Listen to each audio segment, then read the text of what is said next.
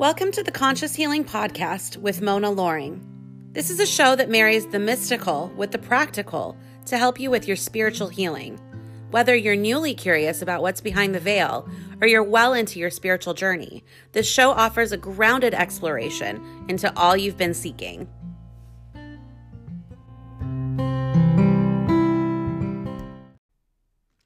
I decided to break this episode into two parts because I feel like I had so much more to share about shamanism.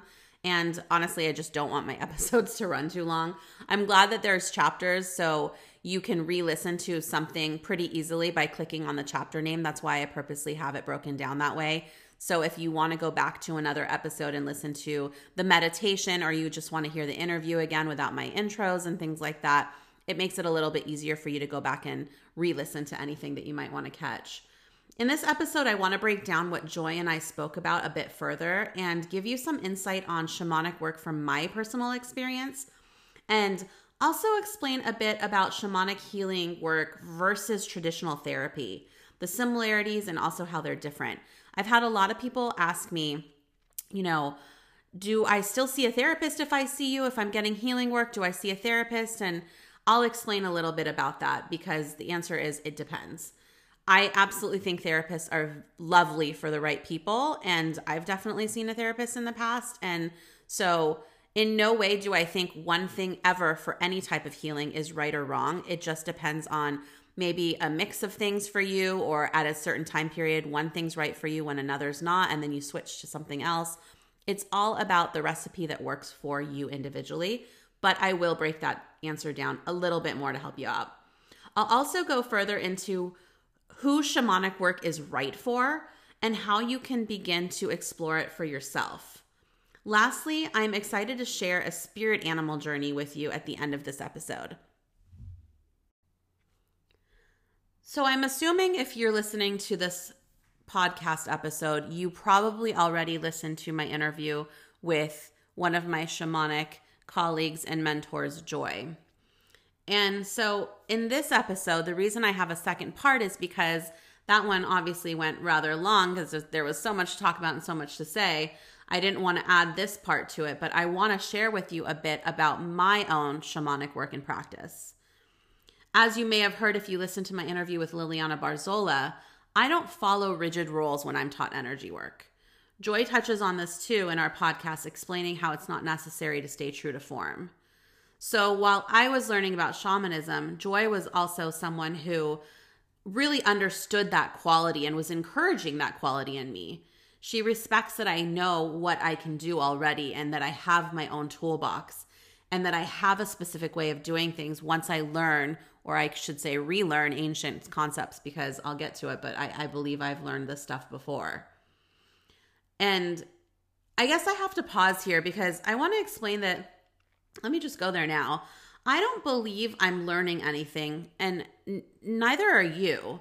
I think that if you're here right now, there's a reason, and you've probably done this kind of healing or energy work before, meaning you either had it done to you or you've done it. And there's a reason that this is coming out of you now where you're you're seeking interest. There's a reason maybe you met me or you saw uh, an Instagram post of mine that was interesting to you and you were like, I want to look into that podcast. There's a reason why you're here right now. And it's because all the knowledge that ever exists is inside of us already. And we'll go over the Akashic records, but look into that if you're curious already.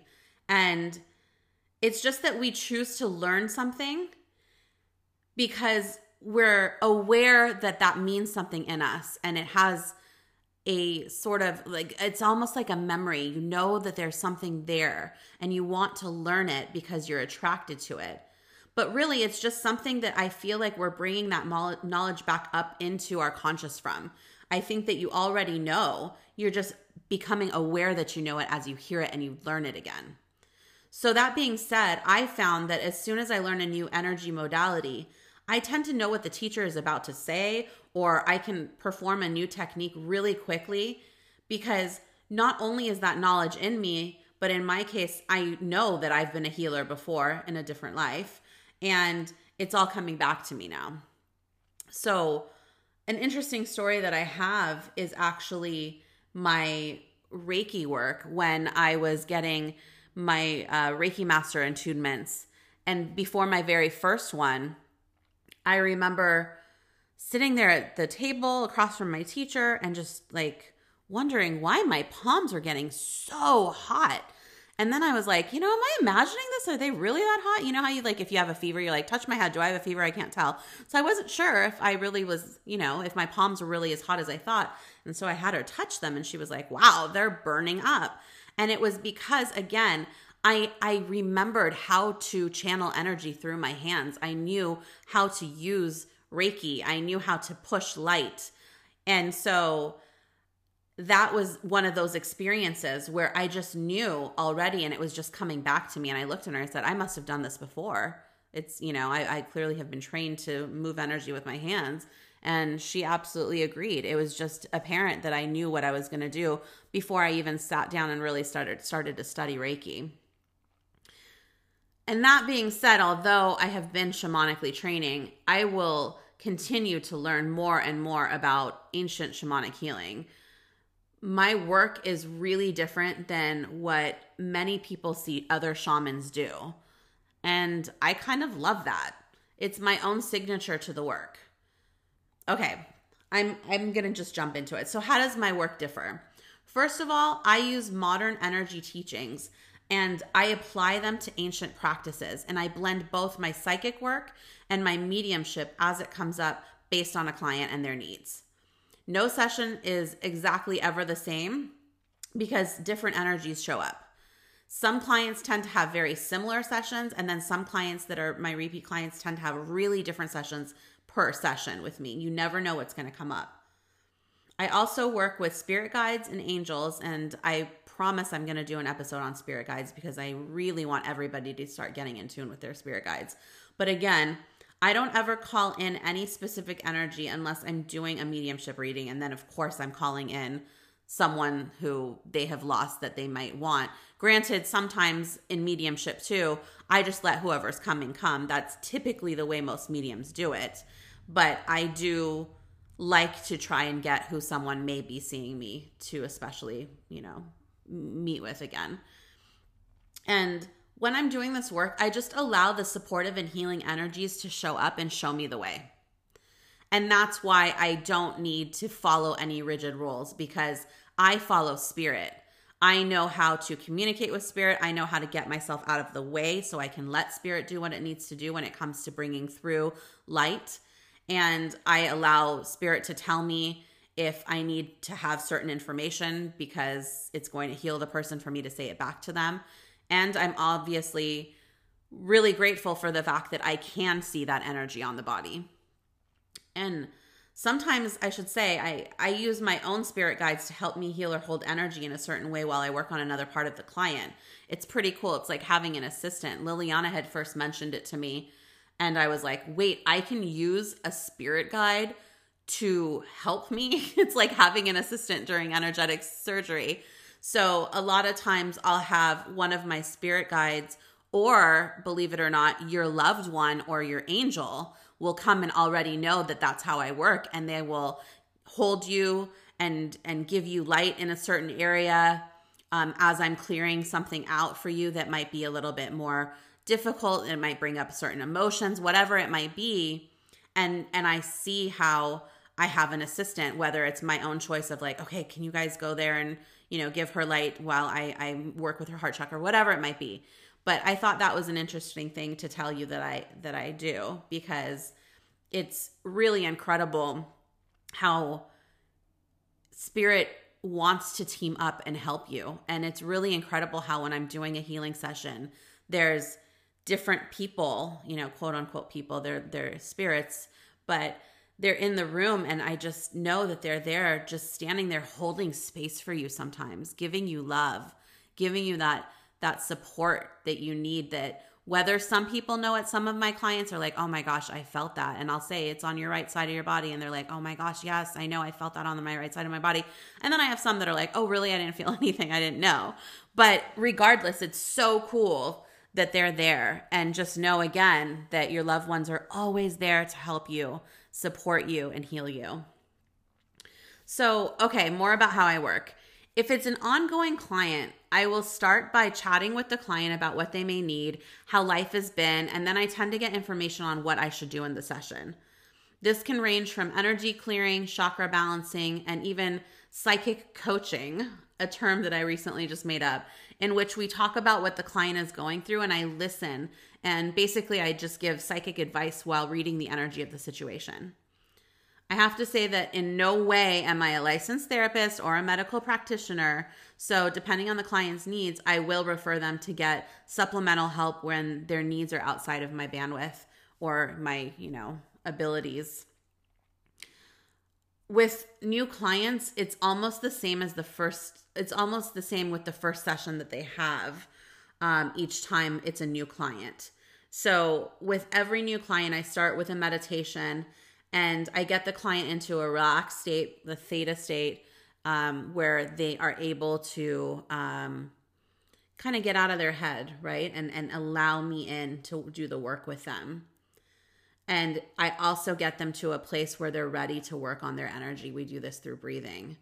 And I unwind their chakras energetically. And from this point, even though it usually starts the same with me releasing energy from their root chakra all the way up to the crown and releasing all the energy that I'm seeing and moving uh, energy attachments that might be on their body. The rest of the session is basically really different from person to person if not just session to session with the same client, like I was saying. It's never the same because every time I see the same, you know, the same client comes back and I see them again, they've gone through something different or they're ready to go deeper and go into another layer of healing and releasing a certain trauma. I see energy on the person's body with my eyes closed. Um, I can see it sometimes with my eyes open, but it's not, I don't, I don't ever see anything with my eye. Like I, I'm using my third eye. So, for example, my daughter, she fell outside playing the other day. And I immediately was like, Oh, you hurt your butt and your thigh. It's on your right thigh going down, right? And she was like, Yeah, weird, you know? And I was like, I see, like, I saw like red heat basically. but I didn't obviously see it with my eyes like I, like I, you know, it was my third eye. So, that's how I just see energy. I can basically, it's like a picture, the way that if I tell you right now to think about, um, you know, some grapes, the picture that you have of the grapes in your mind is the way that I will see mental pictures of energy and, and how I get psychic information. So, all right, where was I? Basically, I'm trying to let you know that with session to session, it's always really different, and I see the energy with my eyes closed. Um, okay, so basically, this is how I know that a clearing needs to occur because there's times when the client is not ready to release that trauma or that energy, and I'm led to know that it's there, either psychically or because I see it on their body. But then spirit will tell me that a client needs more time before we can de- dig deeper into that layer. Or I just know that we have more work to do together before I can go there. So, like I was saying, it's sort of like an onion, right? And you, you have layers of this onion. And so, when we do the first session, it's the first layer, and someone starts to get some relief and life starts working out a little better. And then they come back and we go deeper. And then, depending on what people's traumas are and what they've dealt with, how old they are, how big of a trauma it is, we work through the surface level stuff that's bothering them, like the stress or even maybe a physical pain in their back.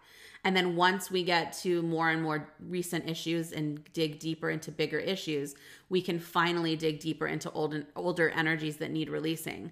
But I have to say that sometimes I've had a client come in and they are just ready to go. They are ready to let it out. They've consciously done their own work or subconsciously subconsciously sometimes done their own work. It's incredible. And I'm just like, "Oh wow, I see that trauma in your heart. Let's go for it." And we get it out. So it really just depends. Everybody's different. But at the end of the day, all healing happens in layers. And each session only addresses the layer that's presenting itself at the time. Each layer of healing, I really want to emphasize, is important no matter how significant or insignificant it may seem at the time.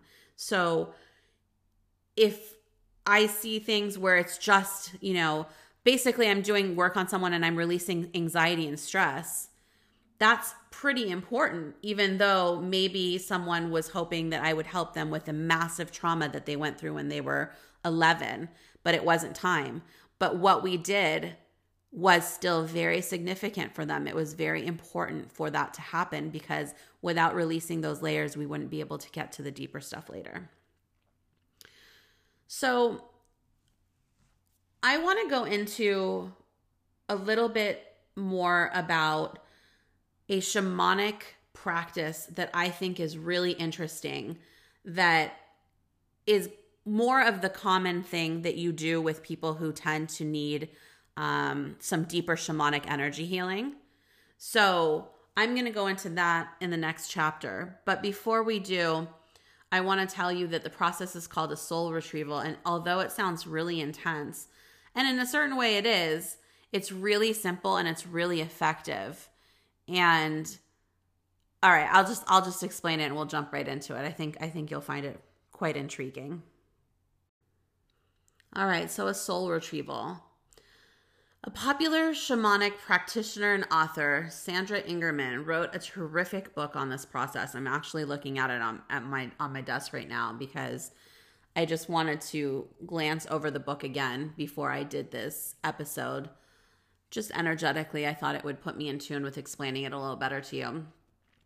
Basically, a soul retrieval is the process of correcting someone's soul loss and I'm going to read what I have seen in an inter- interview that Sandra said. So, Sandra explains a soul loss as, quote, the basic premise is whenever we experience trauma, a part of our vital essence separates from us in order to survive the experience by escaping the full impact of the pain.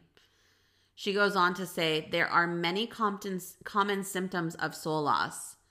Some of the more common ones would be disassociation, where the person does not feel fully in his body and alive and fully engaged in life. Other symptoms include chronic depression, suicidal tendencies, post traumatic stress syndrome, immune deficiency problems, and grief that just does not heal. Addictions are also a sign of soul loss, end quote. So basically, again, what she's saying is when someone goes through a trauma, basically a part of your vital essence, your soul, a piece of you, will separate in order to survive the experience because it's just too much to go through. It's basically somehow your soul and part of your spirit trying to save itself from something that the human experience brought on that it wasn't ready for, that it couldn't deal with.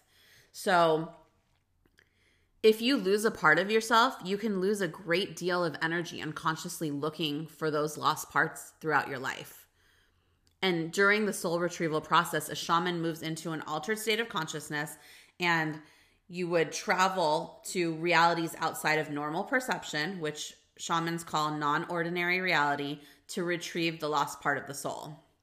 And I've personally seen great success come from soul retrievals. I've done them on older children in my personal life, as well as a number of clients who truly feel the results if they do the aftercare and integration process correctly. After a soul retrieval, integration is just as important as the process. Integration is so important in general with any spiritual work that you do. It's really crucial to set aside time to make sure that you take care of what your needs are when you're doing serious, energetic, and spiritual work. If you're really trying to heal yourself, and if you're especially doing things that are dramatically shifting your perspective and your energy and your thoughts, you need to integrate. So, after a soul retrieval, I always tell people how it's crucial to set aside time each day to thank and welcome each new soul part back with great gratitude. You you want to it's it's actually part of the practice. You when when you bring their soul back you either say it out loud to yourself but you say it to the soul as the shaman you say welcome back and you want the client to feel gratitude that they are whole again I'm probably going to talk about integration again in the future because, again, it's so important when you're doing any type of serious spiritual work. But I feel like I need to introduce you to the concept now because I just brought it up with soul loss work and it's such an integral part of what you do because again after any kind of self work you should think about the integration process but especially with energy work and it's basically like aftercare after you get a surgery right you have to make sure that you're following everything that the doctor said it's the same kind of concept i've seen so many people skip the part of the process of aftercare or integration whichever you want to call it and they they went from being really healed truly healed to regressing back to where they started. I've seen it with people who even do plant medicine. They go to Peru and they do ayahuasca and they heal and and they purge and they get rid of all the energy that's off of them but they don't keep up with the aftercare which help which would really help keep everything off of them and keep it clean sort of like even if you go on a on a diet i hate the word diet but if you go on a diet and you lose a lot of weight if you don't keep up with it, if you don't keep up with your diet and your exercise, you're going to gain the weight back. It's energy. Either way, it's the same thing. So it's really important to keep up with your aftercare. And it's really not that much effort. You just have to be really mindful of keeping up with your new energy state. Okay, so let me go into it. What is what does integration look like? So I have notes because I don't want to forget all the different things I want to say to you. First of all, gratitude. Learn to give thanks as often as you can for everything in your life and for your healing. It's such an important practice to feel gratitude as often as you can. It raises your vibration. And not to mention, if we're even talking about just human level stuff, when you're grateful, it's it's so much harder for you to see the the bad side of things, the negative side of things, right? Because you're thinking about the good stuff.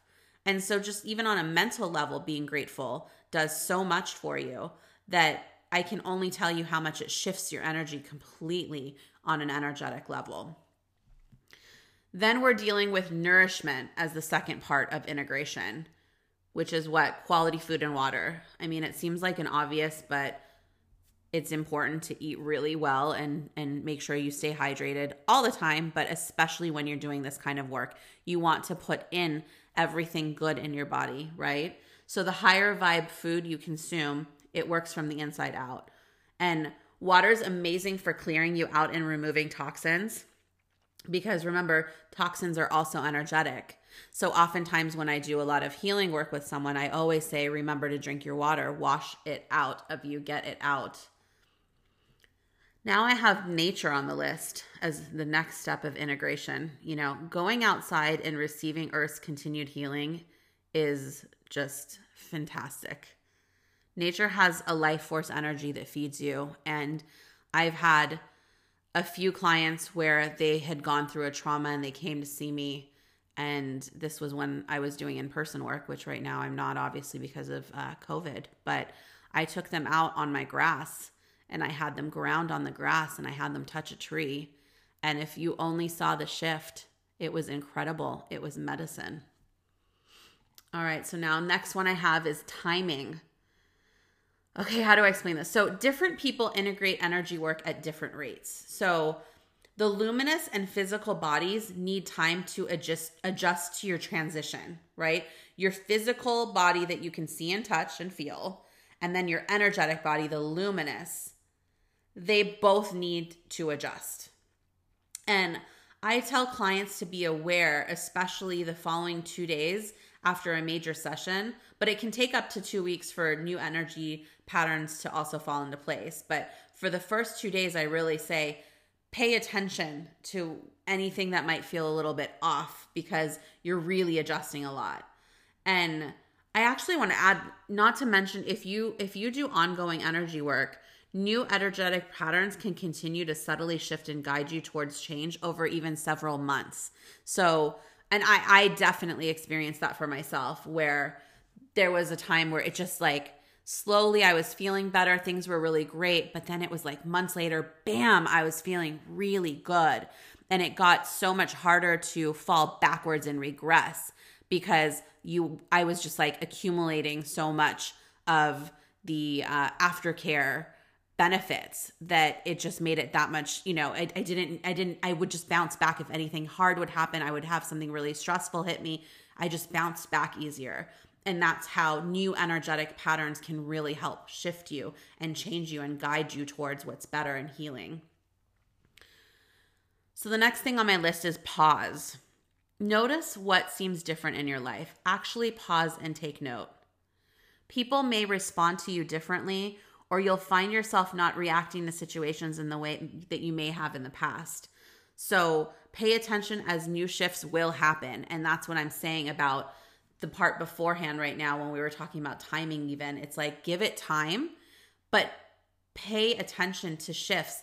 I have seen, especially with my family when I do work on them, it's incredible how if they're doing work and keeping up with their work and their healing work, that things get to them a lot less easily and you're not so quite like, you know, ready to be triggered, you know, and it makes a very big difference when you are doing this energy work and you are integrating. But you have to pause and actually take take note of it. And if you're only focusing on what's still wrong with you and what's bad, you're going to miss out on the parts that are healing for you. And again, that's gratitude that's only going to help you heal more and bring you into a higher vibration. Next on my list, I have conscious change. So, this is basically in integration, you want to make a conscious choice to respond to situations in a positive and life affirming way. So, this is a time that you can repattern out of your old unhealthy mindset and bad behavior. You know, I don't like the word bad, it just came out of my mouth, and negative behavior so that the new way becomes your norm. And as you face choices, the new energy creates a new reality. So this can be a chain reaction and healing realignment.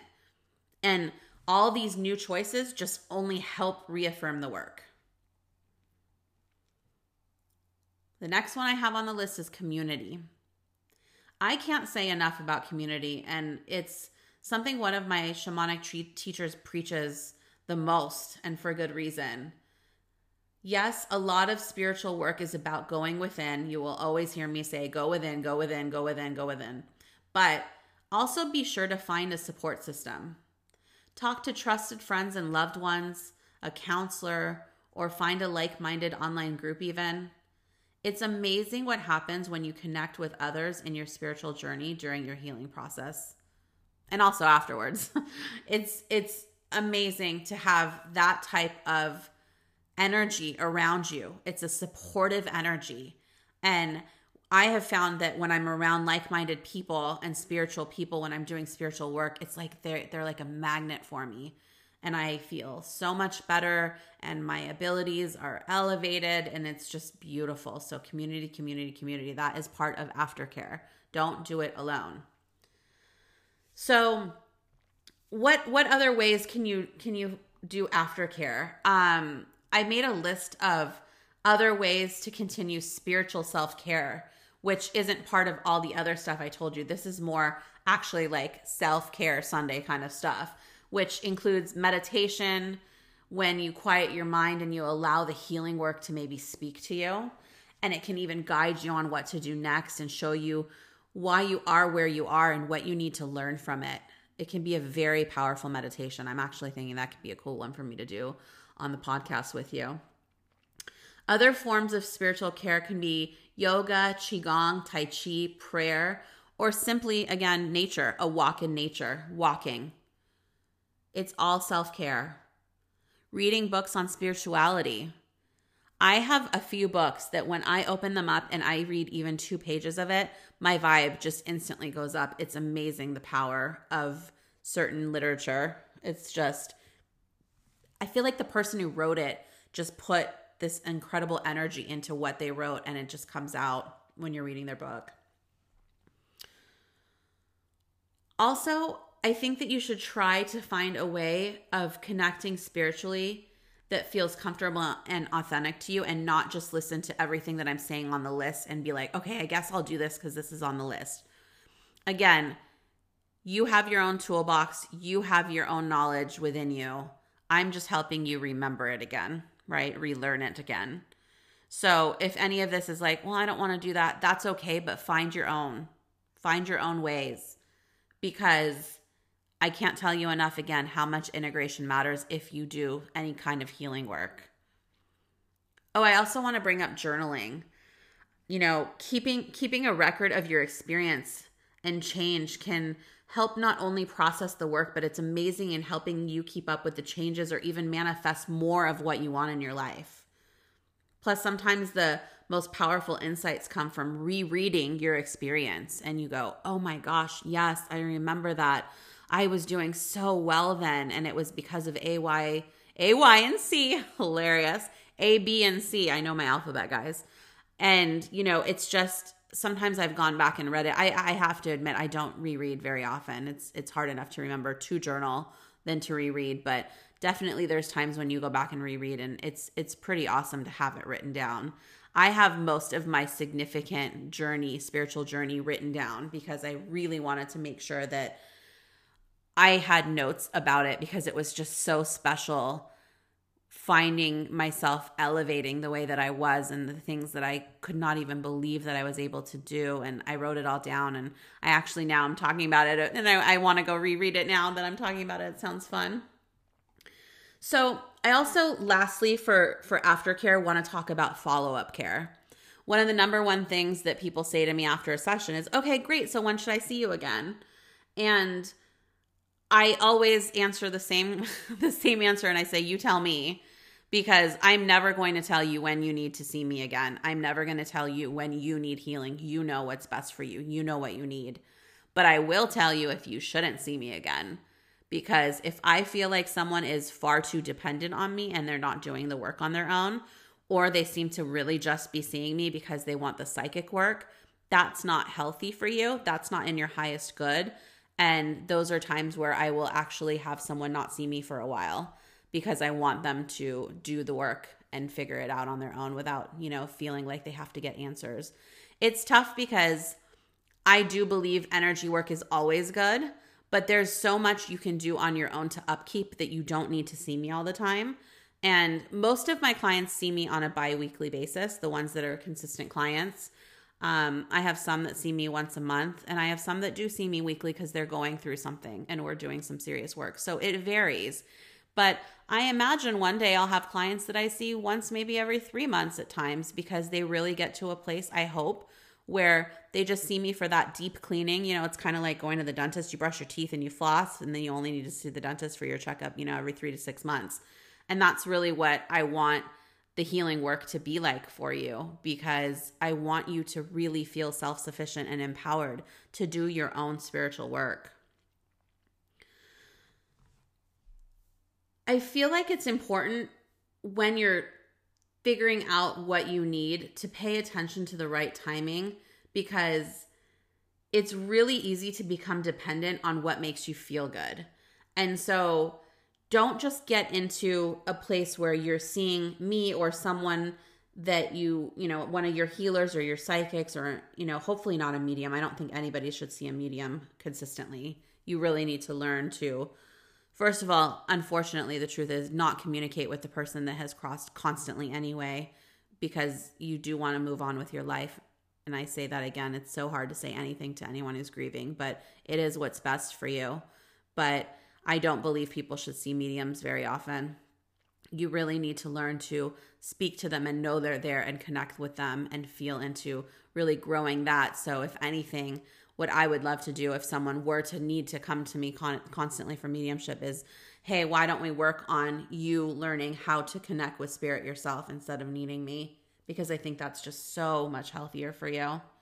But anyway, I guess I'm just going to wrap this up by saying pay attention to the right timing. Don't become dependent on anything specific like a healer or another person, anything that's outside of you when it comes to the work because the most important work comes within yourself and it's important to find a balance.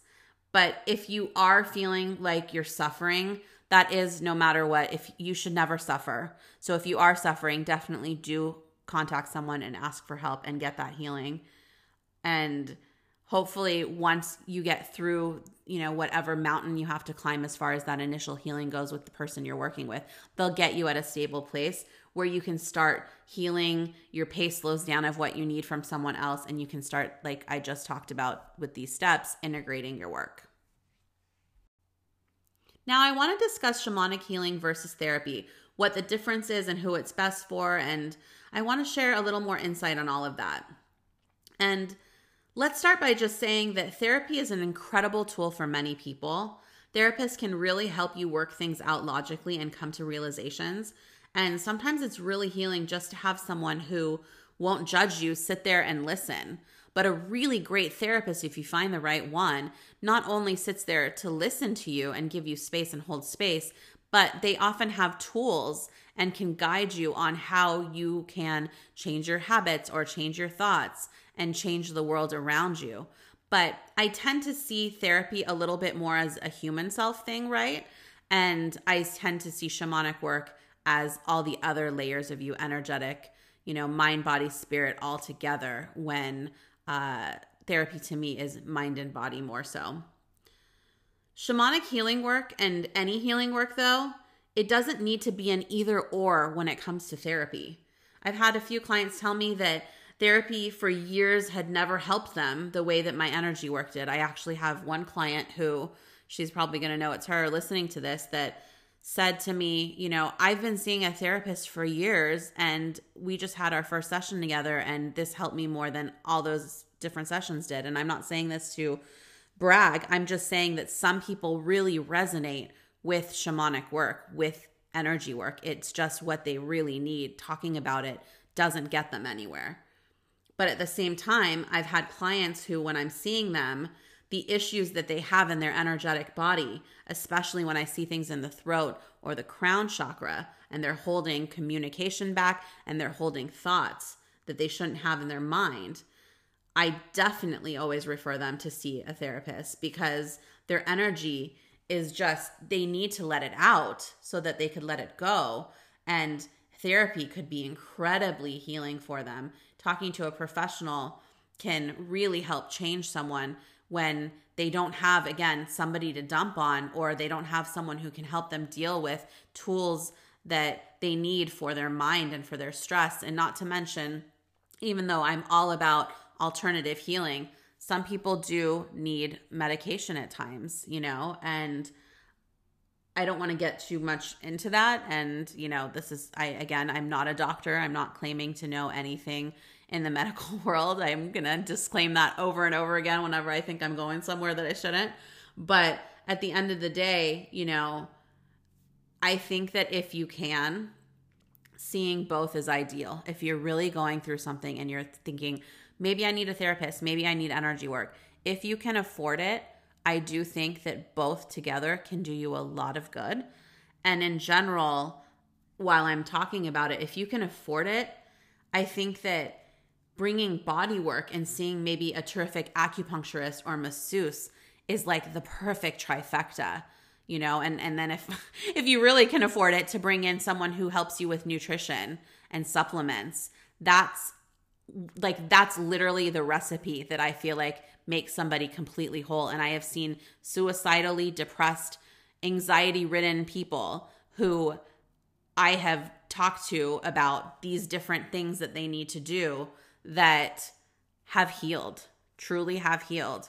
But it took a village. But you know what? It took a village and it took a very strong person to have the faith and keep up with the fact that they started and it wasn't working, it wasn't working, it wasn't working until it did and it was working.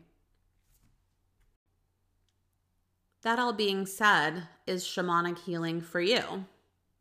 As Joy and I discussed in the last episode, shamanic healing may not be for everyone. So, how do you know if it's right for you? I've actually had a lot of people reach out to me since that episode and ask me if they think that they should do shamanic healing. And I literally said, I'm actually doing an episode on that. Tune in. but ask yourself these questions Am I sensitive to energy? Do I feel energies around me? Am I attracted to the ancient medicine and healing practices?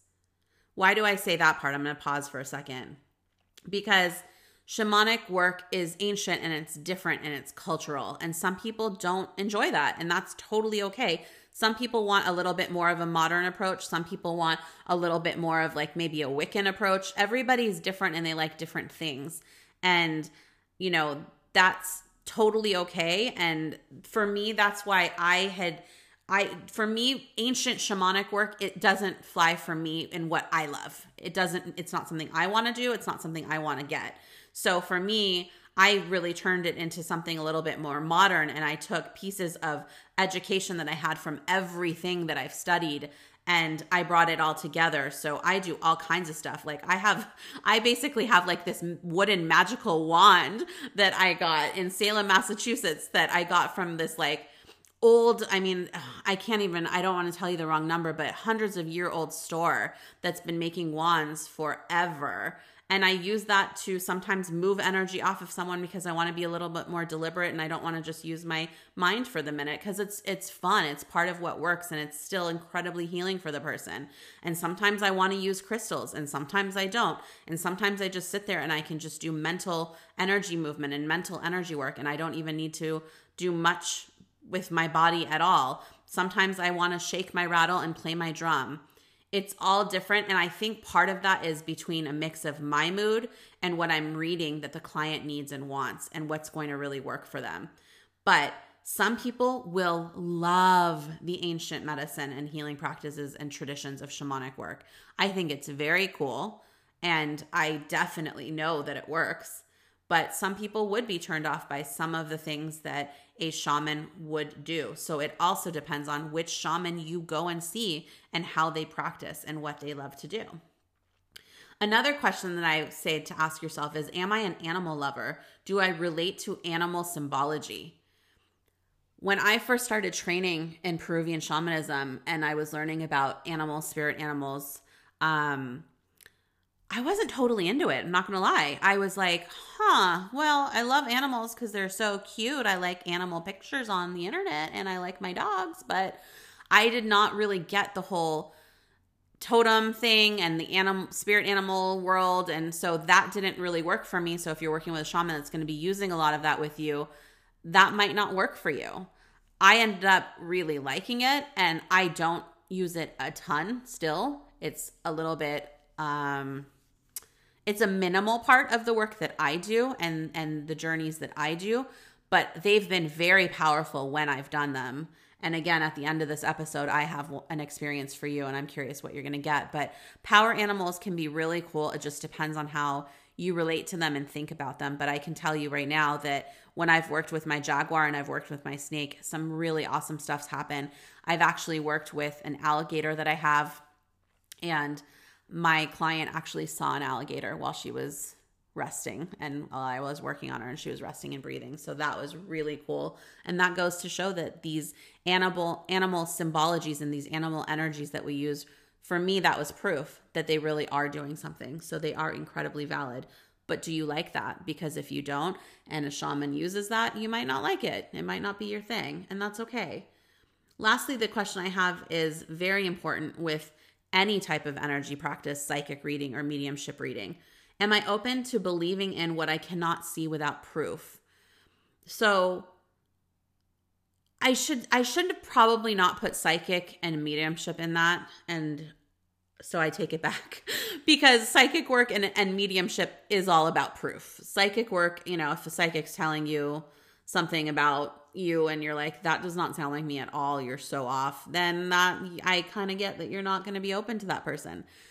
And mediumship again when they pull someone through some mediums don't like to give you evidence. Some of them might not get much evidence but they really are genuinely pulling the energy of the person who's coming but they don't have the evidence for you to necessarily see it as proof. So i guess mediumship can work in that case depending on what kind of medium you see. But shamanically there really sometimes won't be proof.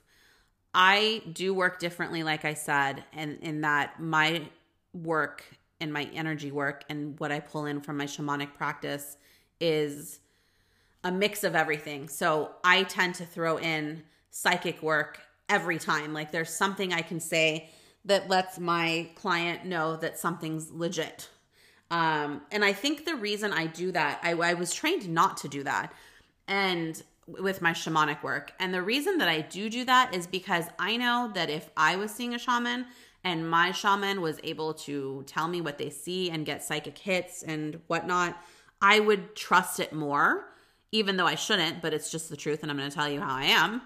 And I think because of that, that's why I integrated it in my own work because it's what I wanted to see in a session. So when you see a shaman, a lot of them are not psychic. They go to the non ordinary world and they work in certain ways, but it's very different than psychic work. And so they may do a soul retrieval on you and not even tell you because it, there is part of a training that says don't tell someone what you saw. It could be very triggering and upsetting for them. Just do the process, bring their soul back to them, and have them integrate. So different shamans are going to work differently, but I can tell you that if you're not open to believing in what you can't see, you might want to question if shamanic healing works for you and you might want to try something else. Maybe even something simple if you've never done anything like Reiki. Reiki is a really great starter um, modality for energy work with people, and it's very popular and it's very relaxing. Reiki got me through some of the most stressful years of my career, and uh, it was it was beautiful. So if you don't even have that much trauma and you just need to relax, Reiki could be a really great way to go. But if you answered yes to most of the questions, then shamanic healing is worth trying. I can't necessarily say who shamanic work is not for outside of the fact that if you can't trust that it's not for you.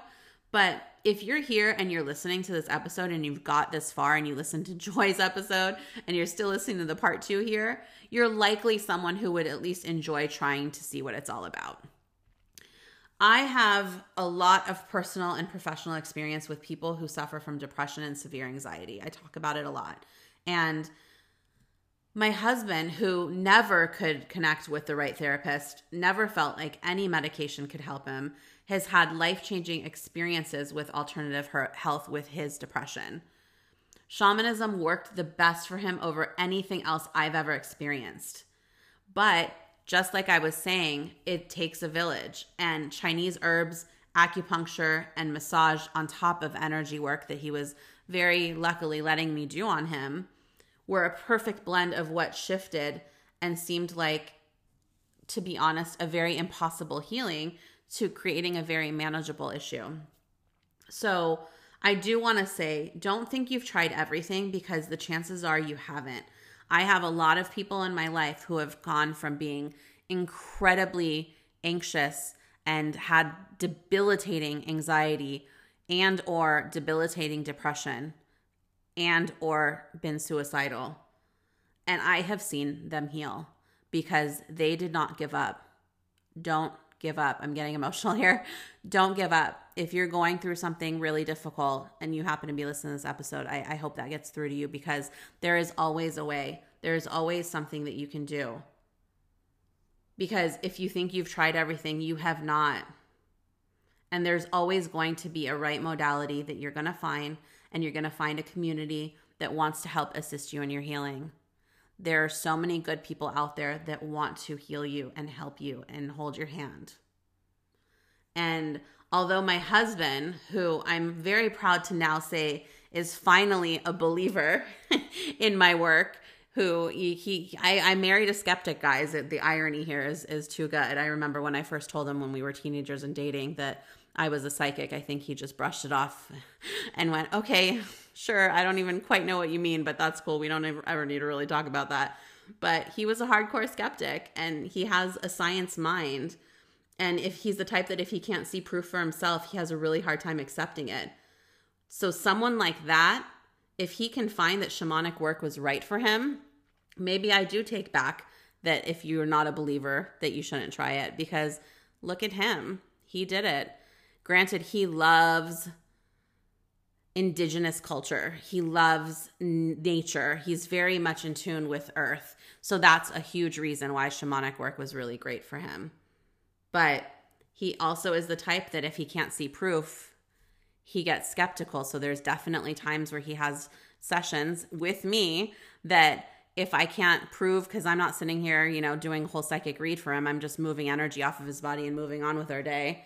If I if I can't prove it to him, sometimes I can always tell like I don't know if that worked, but I promise you that I see it shift him within 24 hours. It's amazing.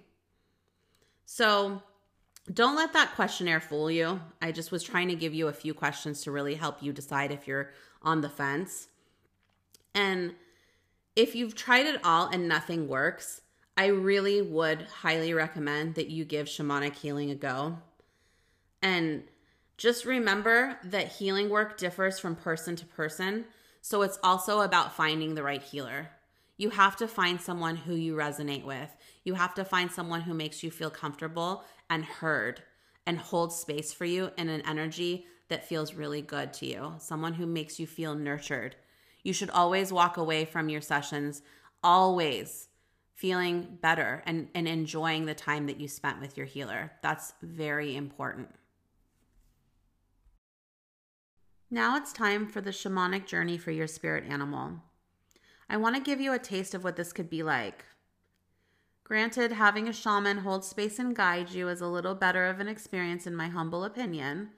But if you trust and allow yourself to just let the energy flow, this process will work and it's pretty awesome. Before beginning, make sure that you're in a quiet space where you can comfortably lie down. You can do this seated. I personally prefer lying down if possible. And you're going to need to find a separate phone or computer or laptop around you so you can play both this podcast as we go along with shamanic drumming music. So on the separate device, go to YouTube and look up Michael Harner Shamanic Journey 15 minutes and have it ready to play. If by some chance you don't have another device and this is all you have, just really use your breath to fall into a deeper state of relaxation, and it's still worth trying this. But if you have the music, once you press on your music, close your eyes and begin to breathe consciously. I'm going to separate this into a different chapter so that you can play it in the future. So I'll see you there. Close your eyes and begin to breathe consciously. Pay attention to the breaths you take in and out. Let your body relax. Let your mind relax. Don't think about anything except the drumming and the sound of my voice, and anchor yourself with your breath. Quietly inside your mind, ask for your spirit animal to come and visit you during this journey. Once you make this request, pay it no mind again. Just begin to breathe after you ask for your spirit animal to come. Breathing in through the nose and exhaling out through the mouth. Slowly and controlled. Breathing in and breathing out. Now imagine yourself sitting in a dark cave beside a fire. The fire is warm and the cave is silent.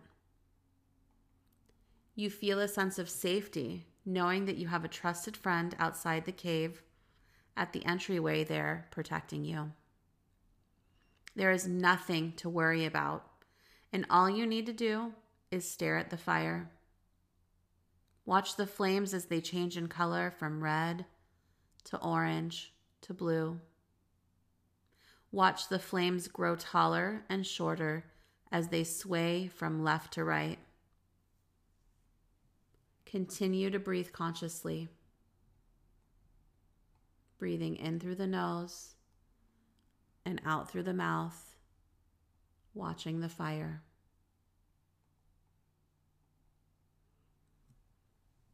Now you notice that in front of you, the fire immediately goes out and you're sitting in the dark. Your eyes begin to adjust as you take a few more breaths in and out.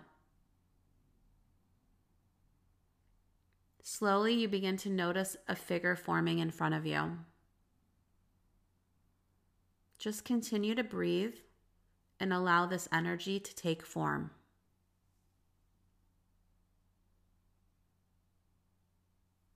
Once this figure has taken form for you, start to ask it some questions. Ask it why it's here and what it wants you to know.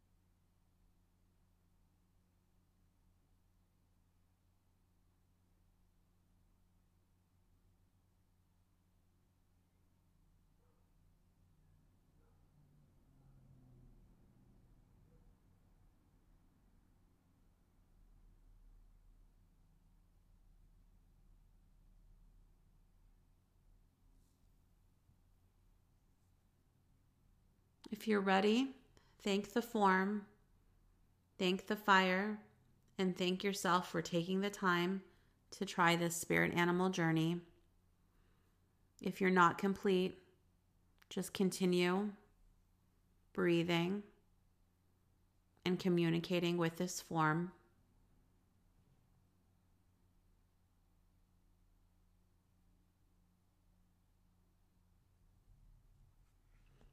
If the process didn't work, don't be discouraged. You're just probably pushing yourself too hard. Try it again at another time when you can relax. It might be easier once you know what I'm saying. For some, it's easier for the first time because they don't know what to expect and they don't think as much. Just trust the process without any expectation. If it did work, congratulations on connecting with your first spirit animal. If you feel like it, journal about this experience and reflect on it at a later time. It's always amazing to think about what certain animals show up and what their energies are here to teach us. You can probably go online and even look into what the animals' archetypes are symbolizing and learn a little bit more about yourself.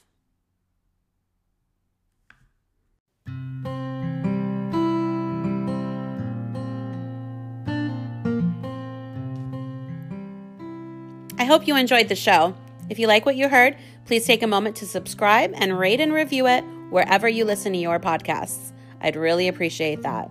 You can also find me on Instagram at Healing with Mona and visit my website at www.conscioushealingco.com and send me a message there if you want to work with me one on one.